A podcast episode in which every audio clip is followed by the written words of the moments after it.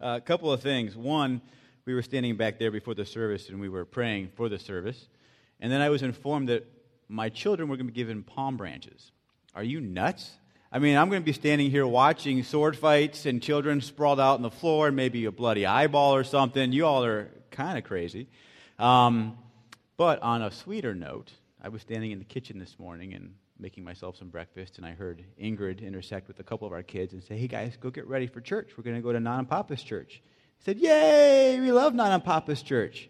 Now, don't get too excited. The rest of that was, Yay, we love Non and Papa's church. They have great pastries. so thank you for bribing our children. We hope that you continue to do that because that's leverage for us. If I see a dead body out there, no pastry for you.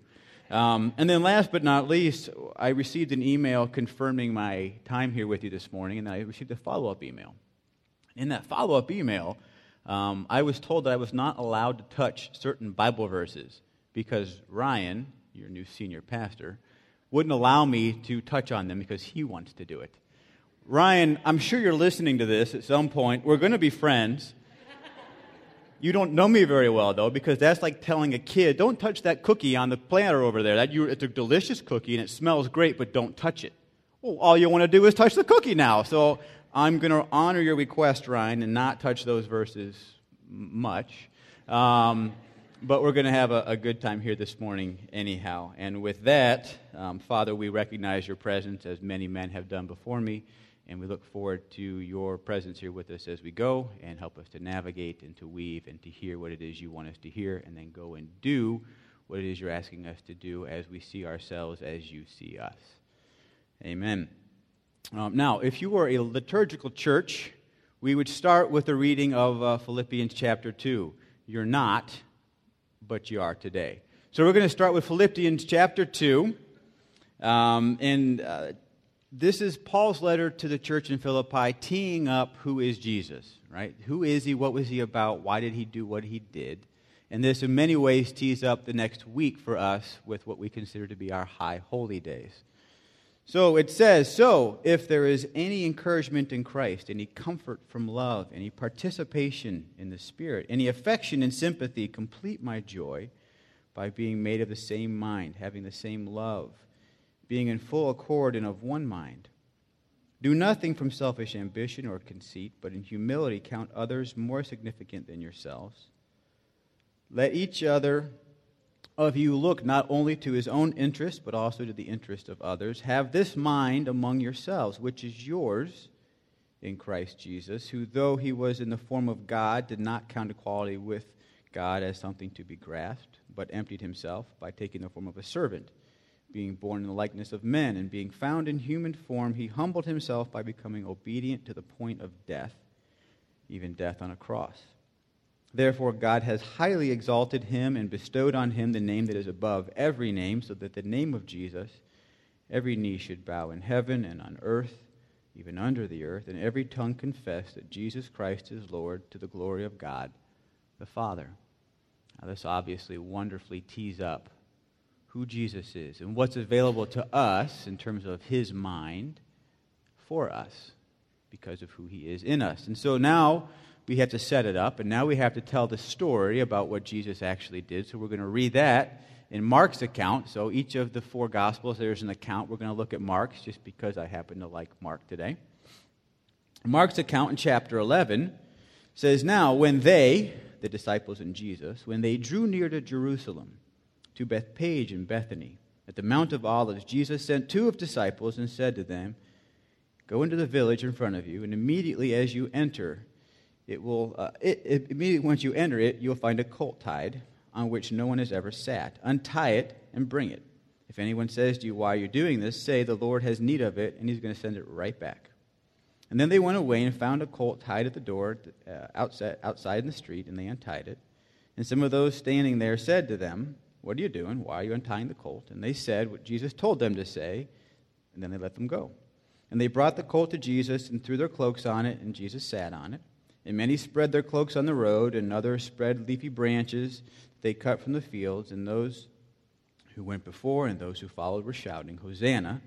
Blessed is he who comes in the name of the Lord. Blessed is the coming kingdom of our father David. Hosanna in the highest. Okay, now if you've been around the church for a couple of years, or certainly if you've been raised in the church, you know this verse. You know these verses, you know this story. So, those of us who get an opportunity to speak once in a while have a wonderful task of making this interesting again to you, right? So you don't fall asleep in the next 45 minutes. What we have to understand here is that these folks have been waiting for this for a very, very long time. Very long time. And we know from the stories of Jesus that precede that they had on numerous occasions tried to take him and make him king when it wasn't time to be king. So, what I want to do now is finish it, right? So, we set it up, we told the story, now we need to give a little bit of the background as to why this is a big deal.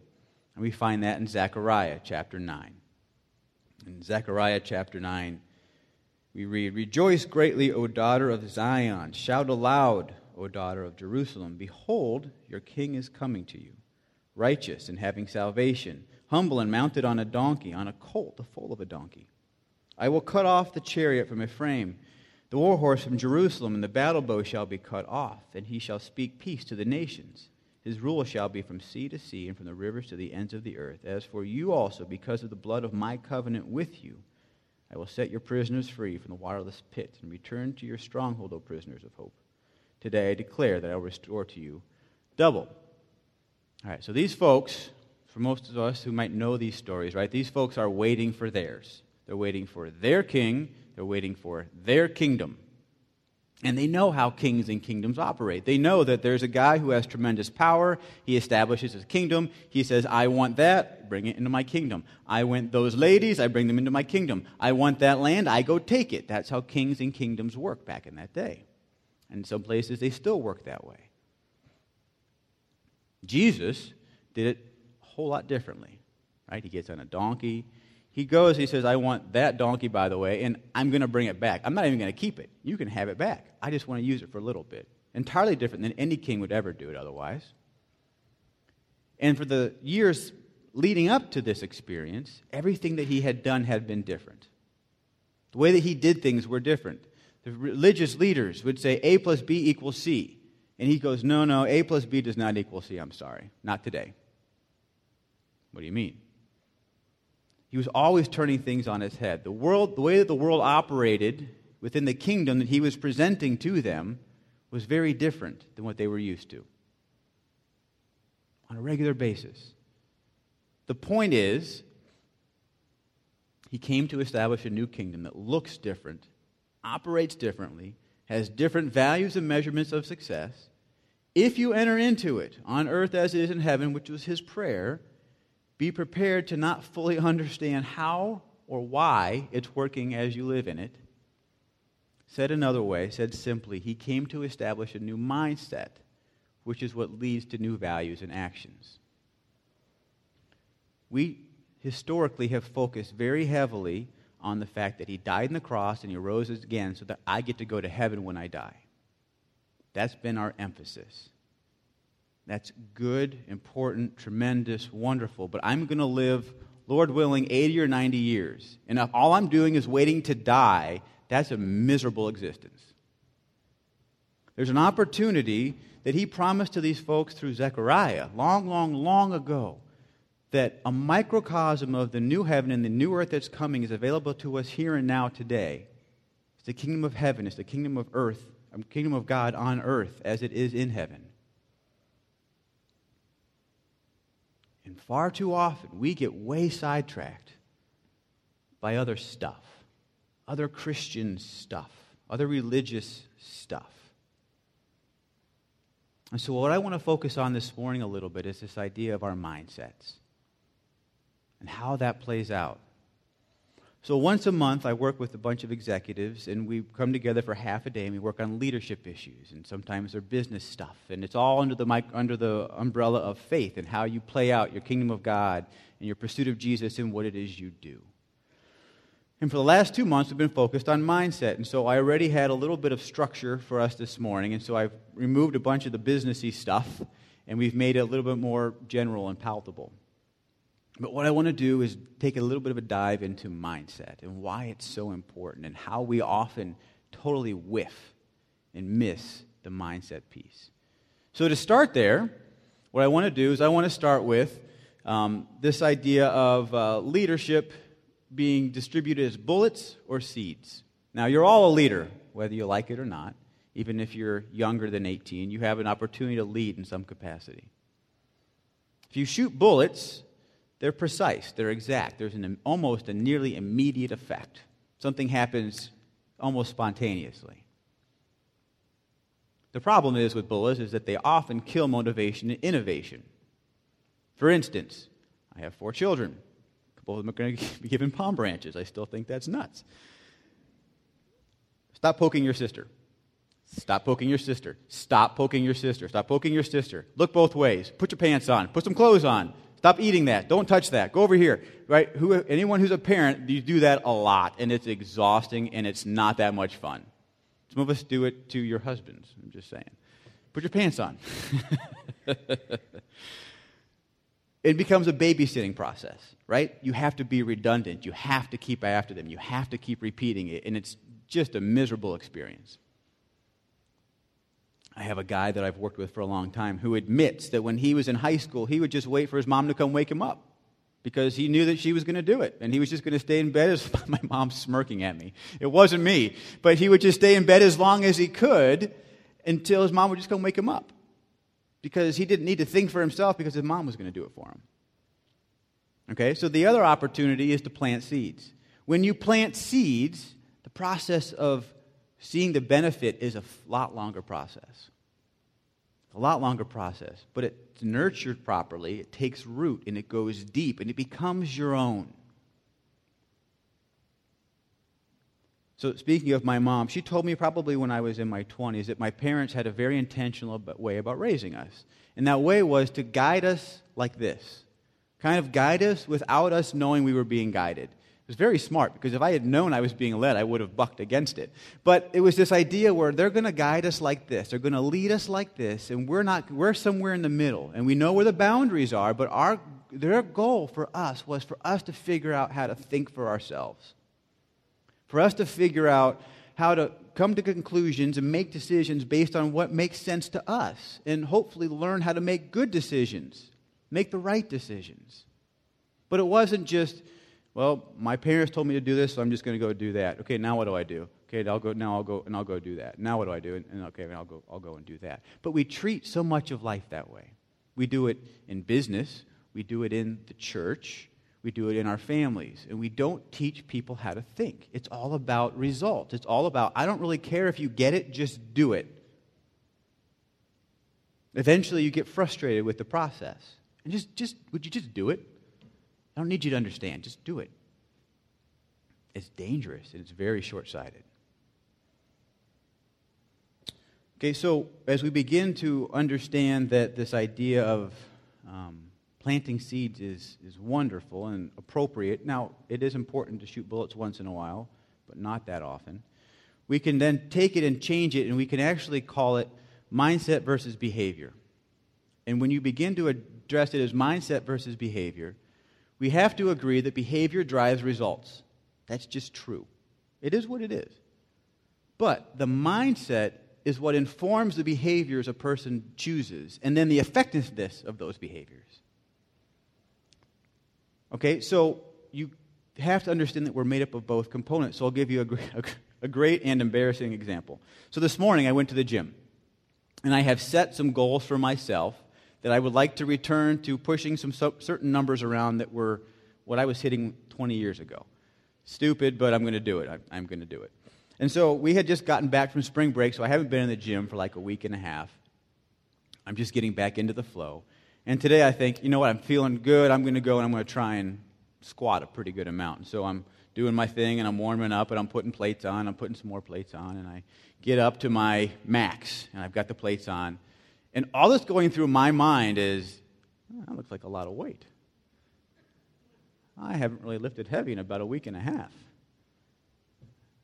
Get it, walk up to the weight, put it on my chest, pick it up off the rack. This is a lot of weight. Taking my steps back. It's still dark out, so I can see my reflection in the window. You don't look very strong, buddy. I get the weight here. I go down. I get part of the way back up, and I'm going, I can't do it. And I dump the weight. this guy walks by. He goes, mm, This close, buddy. Oh, yeah? I stripped the bar, I put the bar back up, I put the weights back on. Now I'm like, I'm going to do this. I'm going to do this. I walk back up to it. I'm not even, I'm just in the zone. I pick it up. Yep, it's still heavy. I take my steps back. I go down, shoot up, get stuck in the same spot. I go, uh uh-uh, uh, i am getting up. And I get up. Put the rack back. I'm out of here. I'm going home. What changed? The only thing that changed was my mindset. The weight was still the same, my body's still the same, probably actually more tired than I was the first time I tried. The only thing different was my mindset. So we have to think through this idea of am I going to push my behaviors toward my desired target and leave my mindset where it was and hope that eventually my mindset slides over, which 99% of the time does not work your behaviors slide back to where your mindset was? Or am I going to push my mindset and trust that my behaviors are going to follow? Now you see up there Romans 12, 2. Romans 12, 1 and 2 are my, some of my life verses.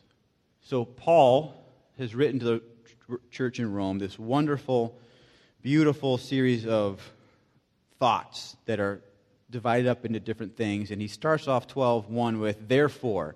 You always have to say, what's there for? It's therefore because it's preceded by this beautiful set of information and this beautiful set of theology and thinking and way of living. And 12.2 says, no longer conform to this world, but be transformed. How? By the renewing of your mind. Why? So that you can know what the will of the Father is. Go backwards transform your mind.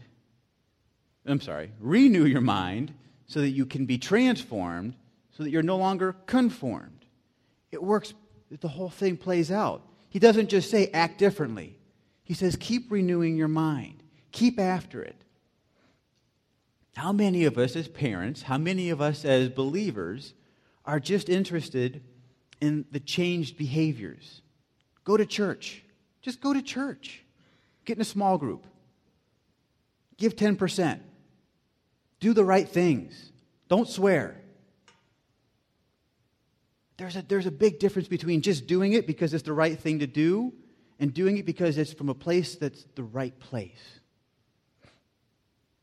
I'll give you an example. When I was in high school, um, a big thing was Promise Keepers and um, kind of the purity movement, where it was kind of wait, save yourself for your spouse. That was, that was a big deal. You got the purity ring, you got the whole thing. And I remember it very well. And it was, I mean, they beat that drum. Wait for your spouse. Wait for your spouse. Wait for your spouse. Okay, I'll wait for my spouse. I'll wait for my spouse. I'll wait for my spouse. Great, wait for your spouse. I signed up. I don't think I did the ring because that didn't seem very boyish, but I was still, I was in. I was in. I signed up mentally. I was locked in. But it was just a don't do this. Don't do this. Okay? I remember conversation after conversation after conversation in my youth group. Okay, but what can I do? How far is too far in the relationship? What's allowable? And I mean, and we would I mean some people they get deep. Can I do this? Well, well, okay, but can I can I do this? It was this ridiculous endeavor to try and figure out how far can I push before I cross the line. Well, the line is here for you, and it's here for you, and it, well, this is a ridiculous experience. And someone along my my high school career painted a picture for me.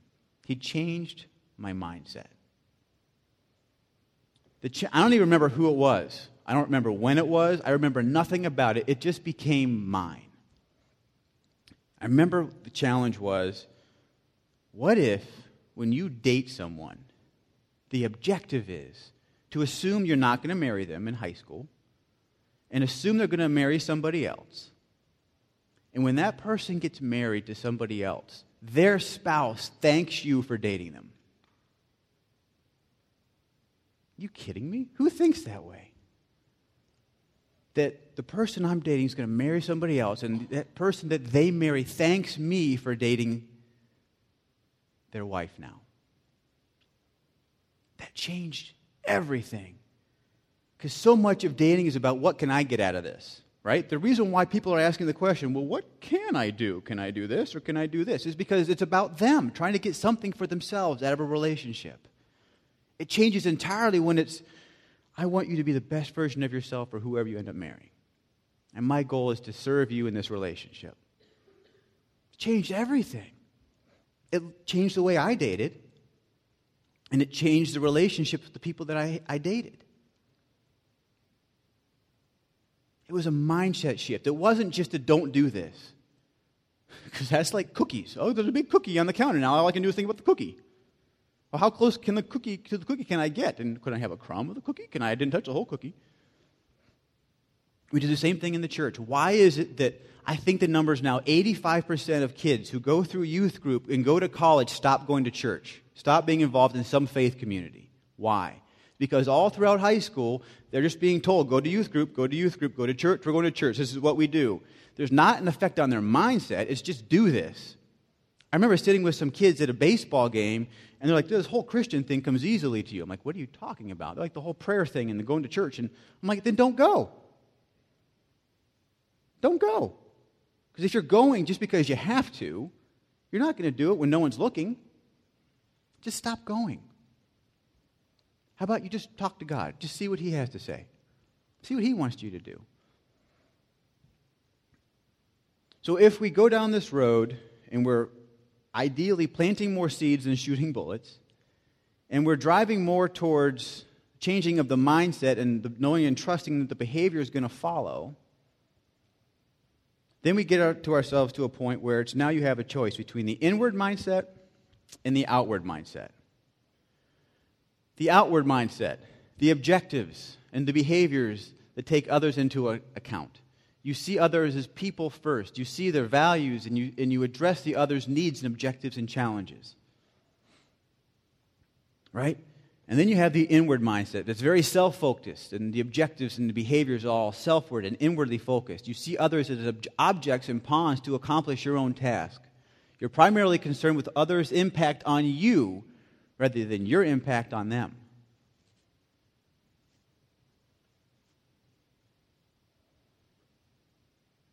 Entities can be this way, right? The local church can have to fight with this. Is it, are we concerned with our, your, the world's impact on us, those of you sitting here, your impact on us, or are we more concerned about our impact on you? Your na- impact on your neighbors? Some people get so convoluted where it's like, well, I want to bring you to church. And this isn't about you. It's about me feeling good about myself and doing what my church wants me to do. This isn't about you getting to experience something meaningful and powerful for you. God doesn't need you to do stuff just to do it. He needs your heart. He needs you to have the right mindset. Jesus sat on a donkey and entered into a week of terror for the benefit for That's on the speakers for Ryan. Um, for the benefit of a new way of thinking. That a kingdom of God is available to us here and now on earth as it is in heaven. It leads to, those things lead to different actions, but it's the mindset that comes first. There's a quote that I absolutely love by a, a captain of the, of the Navy SEALs.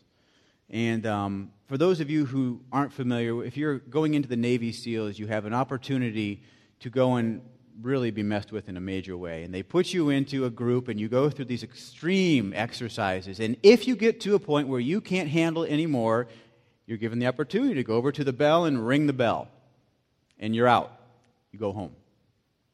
And so this is the quote. When asked, hey, how do you know? Can you differentiate between someone who's going to make it and someone who's not going to make it? Captain Rob Newson says, I can say with certainty when those who quit took their first steps towards ringing the bell. The moment they stopped thinking about the mission and their teammates and started thinking primarily about themselves. So long as they focus on the mission and those around them, they can get through anything. But the moment they start focusing inward and fixating on how cold, wet, and tired they are, it's not a matter of if they're going to ring the bell, it's a matter of when.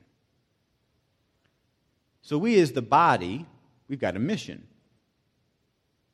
Our mission is to bring about the kingdom of God on earth as it is in heaven. That was Jesus' prayer, and to do it in a unified way. And that means to love God and to love people first above everything else. And we're to do that in community.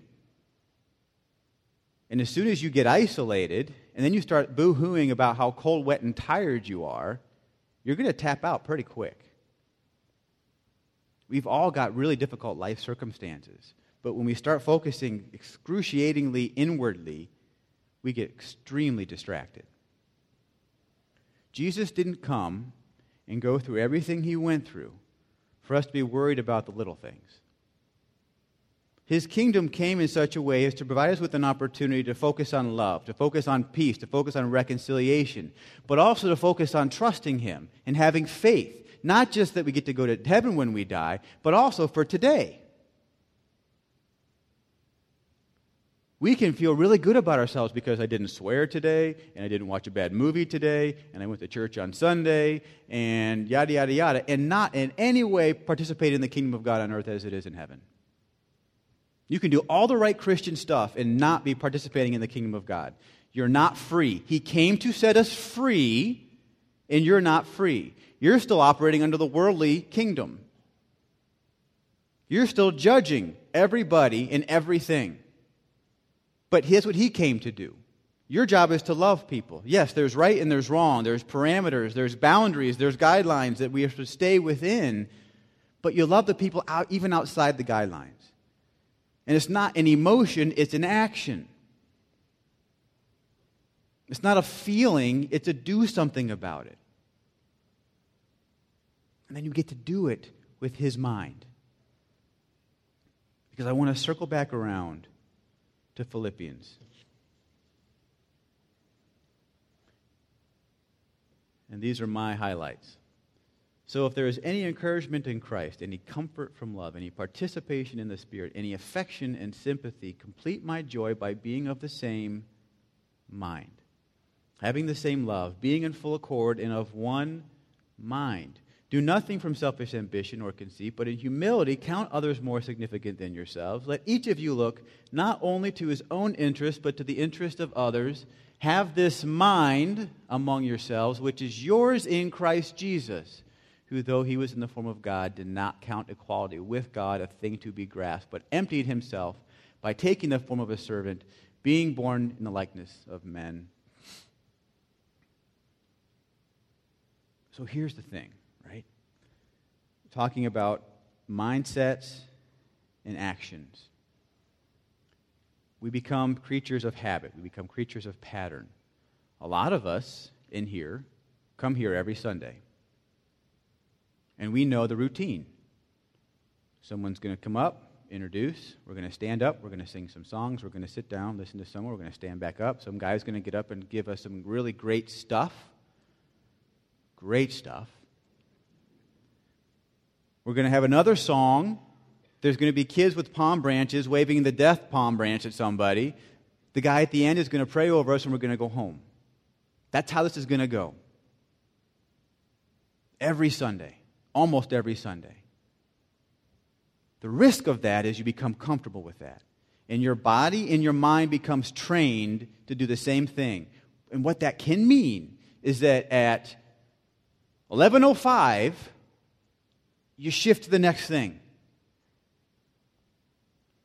And what is experienced here, what is heard here, doesn't transcend that, that exchange. We don't need more sermons. We need more, we need more people living out sermons. I don't even remember what I told you all like three months ago. I hope I lived it, but I don't even remember what I said. You don't, if you remember, man, I, I have a pastry out back for you. But we don't need people hearing more stuff and doing the right things. We need people living out a different mindset. That's attractive, that's powerful. And that's my prayer for you. My prayer for you is that when you see these palm branches, well, first of all, you're going to be thinking of the palm branch of death. You're going to, just, just going to cross your mind. But when you see these palm branches today and going forward, you think different mindset. You associate the palm branch with the mindset. I would love to hear a story. Hey, we were driving around in Florida. We saw a palm branch. My wife yelled out, Mindset! Just a different mindset. He came to provide a different mindset. The actions follow the mindset. You ha- it's like trust the process. This is trust the process. Get your mind right. Receive who He is and what He had to provide. The activities follow. Some of you here have kids who are in high school or in junior high. And all you want is for your kid to do what you want him to do, the right thing. Do the right thing. Just do the right thing. And when you're not looking, they're not going to do the right thing because all they're hearing is do the right thing. And their mindset's not there yet. Help them to develop the right mindset. Help them to fall in love with Jesus. Some of you are married to someone that they need an adapted mindset. Don't beat them over the head with what they're supposed to do. Help them to fall in love with Jesus, experience Jesus, get to know Jesus, and trust that the activities will follow. Amen. Father, your ways are not our ways, and that's terrifying, quite frankly. We see throughout Scripture that you came to establish different mindsets. You came to establish a different way of doing things. And quite frankly, we also acknowledge that the only way to be able to live out your kingdom is through the leading of your Spirit and through the revelation of your Scripture. And to know that we're not going to be able to navigate it in an alive and in a free way without those components. So I would pray for myself, I would pray for this family of friends here together that we would do something um, that would be setting us free. And that would be adapting mindset change and trusting that when we can begin to see things how you saw them, that we would take seriously your promise where you said, people are going to come after you and they're going to do greater things than you did. That only comes when we are willing to adopt your kingdom on earth as it is in heaven, your mindset. Set us free to do that and to have fun and to enjoy the process. Thank you for your love for us. Allow us to receive that and to give that freely. Pray in your name.